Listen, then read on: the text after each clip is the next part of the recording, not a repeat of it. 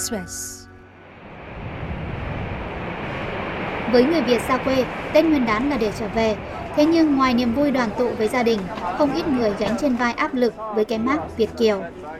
đối với một người sống ở nước ngoài khi em về Việt Nam đã chắc chắn phải chuẩn bị tiền trời ơi đi ăn đi uống kéo hết người này người kia để cho Việt kiều trả tiền ở bên này á, làm lương cao đúng nhưng mà chi phí rất là cao bên mình nó làm như giống như là cái bổn phận của mình mang cái tiếng Việt kiều nó khó họ cứ tưởng mình là giàu hay là sao đó không hiểu Quý vị đang nghe VN Express này.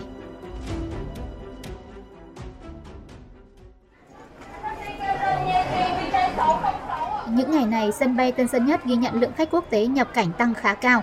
Trong đó có số lượng lớn kiều bào về nước đoàn tụ với gia đình trong dịp Tết Nguyên đán với lỉnh kỉnh hành lý. Bên cạnh niềm vui sum họp với gia đình, không ít Việt kiều rơi vào cảnh giờ khóc giờ cười. Chị Lệ Hằng, một Việt kiều sống 10 năm tại Úc cho biết, từng rơi vào thế khó xử khi bị em họ bóc phốt công khai trên mạng vì tội Việt kiều tặng quà không tương xứng. Do đó, năm nay chị chọn không về quê ăn Tết. phát chocolate chị cho một cây um, son mát một cái dầu gió săn, ai chị cũng cho như vậy hết á. Con em họ của chị ấy nó lên facebook nó nói chị luôn đi việt kiều đi bao nhiêu năm về hả? Chị cho được cái gì? Chị bảo là chứ thế mày có từng hỏi tao là cuộc sống của tao nó như nào không? Chị ly dị chồng ra một mình chị nuôi hai đứa con tao đi về đã sách quà như vậy rồi á, là có là hay rồi. Chưa cảm ơn mà hả? Số người ta quay lại người ta biểu môi ít nhiều không à? Mình cho mà ít quá không đủ, người ta lại khinh. Cho nên là thôi, cứ bơ luôn, cỡ nào cũng phải bơ. Đến đó mà chị sợ chị không dám về tết luôn. Cái đó là nó là một cái bài học cho mình. Để mình mạnh dạn và say no với quà cáp cho Việt Nam. Không ngại nữa. Ai muốn nói thì nói.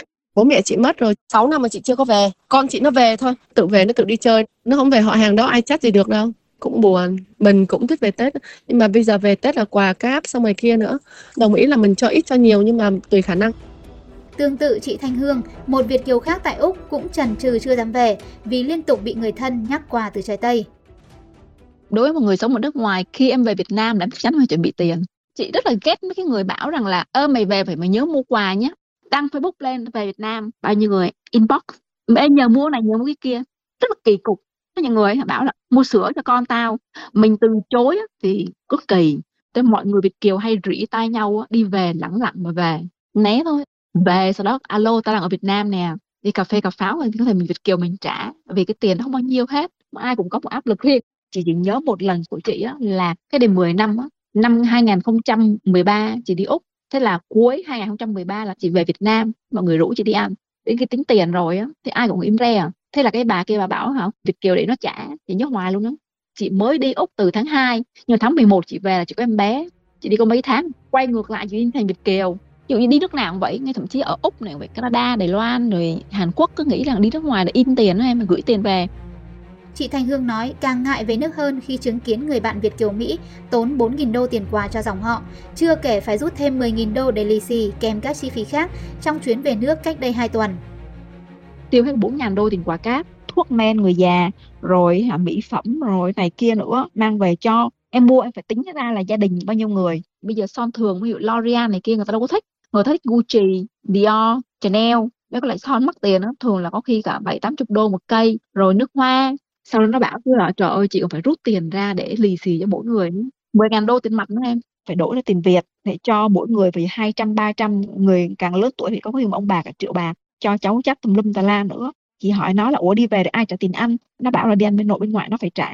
Rồi tiền taxi bao cả nhà đi ăn. Vô nhà hàng nó phải trả thôi đó là Việt kiều mà. Con cái về mời bố mẹ là đúng. Nhưng mà tự nhiên ở đây mời thêm họ hàng rồi có những người mà lâu cũng chẳng quen ấy. chị phải khóc giùm luôn á. Cảm thấy ấm bức. Không về không được thì ông bà bố mẹ phải về chứ. Ông Thái Phúc 62 tuổi, một Việt kiều sống 42 năm tại Pháp cho biết, về quê dịp Tết là nỗi sợ chung của phần lớn Việt kiều bởi gánh nặng quà cáp. Chính điều này làm biến tướng ý nghĩa sum họp của Tết truyền thống. Mang cái mang Việt kiều, ông đợi sau Tết gần một tháng mới dám về nước. cái tết rất là quan trọng đối với người nước ngoài tại vì mấy ngày tết mình gặp được bạn bè gặp bà con dòng họ mình ăn uống mình đi thăm chỗ này chỗ kia nó vui còn ngày thường thì vậy nó nó không có được như vậy nhưng mà ngày tết về sợ nhất là tiền cho tiền lì xì đó là phải có cháu có anh có em. Ví dụ mình xài một đồng á, mình phải cho chín đồng, mình cho nhiều thì mình không có khả năng. Tôi có 8 đứa cháu 8 đứa là nó 8 con vợ tính là 16 người. Rồi cháu nó đẻ ra cháu nữa. Mang cái tiếng Việt kiều nó khó lắm. thì qua tết mới về, tránh được cái khoản cái lì xì. Cho đủ ít cũng không có sao. Mình bị gia đình lợi dụng rồi bạn bè nó cũng lợi dụng mình. Cách này khoảng chừng một tuần, tôi có mấy đứa bạn hỏi nó mượn tôi một ngàn euro để ăn, làm ăn tết. Một đứa thì xin 300 euro ăn tết. 10 người nó mượn tiền là không có ai trả tiền cho mình hết trơn nó làm như giống như là cái bổn phận của mình Ông nói 62 tuổi vẫn phải đi làm tiếp tân cho nhà hàng, dù nhận lương hơn 50 triệu đồng tính theo tiền Việt mỗi tháng. Nhưng đây chỉ là con số đủ sống ở Pháp. Bởi chi phí sống đắt đỏ, để có tiền về quê ăn Tết, ông phải cắt giảm khoản ăn uống. Người Ăn Châu có cái thánh là phải thành công, phải đi làm có tiền, không có mặt mũi chút xíu. Họ cứ tưởng mình là giàu, làm uh, tiếp tân cho nhà hàng Tàu, hay nói cu đi làm công. Tính về Việt Nam thì khoảng chừng hơn 50 triệu một tháng. Mình đi Việt Nam á, vấn đề thứ nhất là để hưởng thụ, mình đi làm ở đây cực quá. Lãnh lương xong rồi đóng thuế rồi chẳng còn bao nhiêu đâu. Ví dụ bên Việt Nam thì cô mua một ký sầu riêng đi khoảng chừng 70 ngàn nếu mà trái mùa là 100 ngàn một ký phải không? Bên đây cô mua một ký sầu riêng phải là 500 ngàn 700 ngàn một ký tùy theo loại à nó bán theo cái tiền lương ai cũng phải trả tiền nhà tiền điện hàng tháng. Thấy gia đình anh em nó nghèo khó mình muốn cho mình muốn giúp nhịn ăn một cái thịt bò hay là nhịn ăn mấy ký sầu riêng nhưng mình để dành nó mình cho người ta thấy không nhưng mà người ta không hiểu vậy thành ra nhiều khi nó thấy cái đồng tiền nó được dễ quá tiền hay gì nó cũng có giới hạn thôi, để dành mình thủ thân mình nữa Chị Lệ Hằng nói, định cư Úc 10 năm là 10 năm vật lộn với mưu sinh xứ người. Chị phải làm việc cật lực mới đủ nuôi con. Thắt lưng buộc bụng lắm để mình mua quà về cho nó, mình sắp về cho nó. Rồi đến bây giờ nó nói mình thế này thế kia. Một mình chị nuôi hai đứa con là cho quà cả dòng họ như vậy là chị đã vất vả cỡ nào rồi. Chị đi bán mì, đi bán cà phê. 6 giờ làm là 5 giờ ra khỏi nhà rồi. Mùa đông nó lạnh lẽo, mưa gió, lái xe ra xe lửa đậu, xong rồi đi xe lửa đi ra city. Cũng mất tiếng đi, tiếng về là hai tiếng rồi em. Rồi đi làm về còn phải cơm nước cho con rồi đưa đón cho con. Không ấy đâu có đủ sống đâu em. Chị Thanh Hương cho biết đa số kiều bào ở nước ngoài làm lao động tay chân, bươn trải cực khổ để kiếm đồng tiền. Số người thành đạt giàu có thực sự không phải số đông.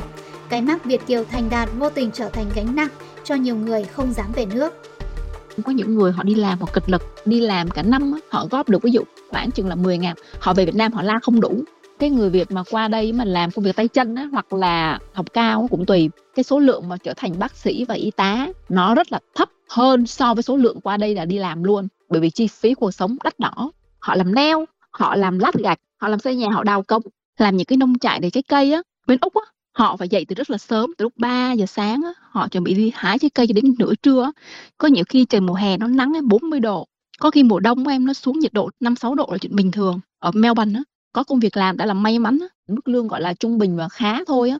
Thương gia giàu có thì cũng có đấy có những người mà dạng như họ qua từ nhỏ rồi bố mẹ gia đình á, có của anh của để ví dụ như bố mẹ mở một cái tạp hóa hay là một cái nhà hàng gì đó thì con cái nó nối tiếp bố mẹ nó làm. Chứ còn mà từ Việt Nam qua đây 10 năm 20 năm đổ lại thế à tụi như tụi nó cũng bèo lắm thường là làm linh tinh linh tinh vậy đó. Ở nước ngoài á mà kiếm một công việc nào mà ổn định á thật sự rất là khó. Người Việt qua đây mà có những người họ sống với cộng đồng Việt Nam họ chỉ mỗi tiếng Việt thôi họ không nói được tiếng Anh đâu em ơi. Khi mình làm việc ở Tây là mình phải bắt buộc phải nói tiếng Anh theo Bộ Ngoại giao, hiện có khoảng 6 triệu người Việt đang sinh sống ở 130 quốc gia và vùng lãnh thổ, 80% là các nước phát triển, trong đó khoảng 10% là tri thức, còn lại hoạt động trong nhiều lĩnh vực khác nhau, đa số có việc làm, nhà ở, đảm bảo được cuộc sống.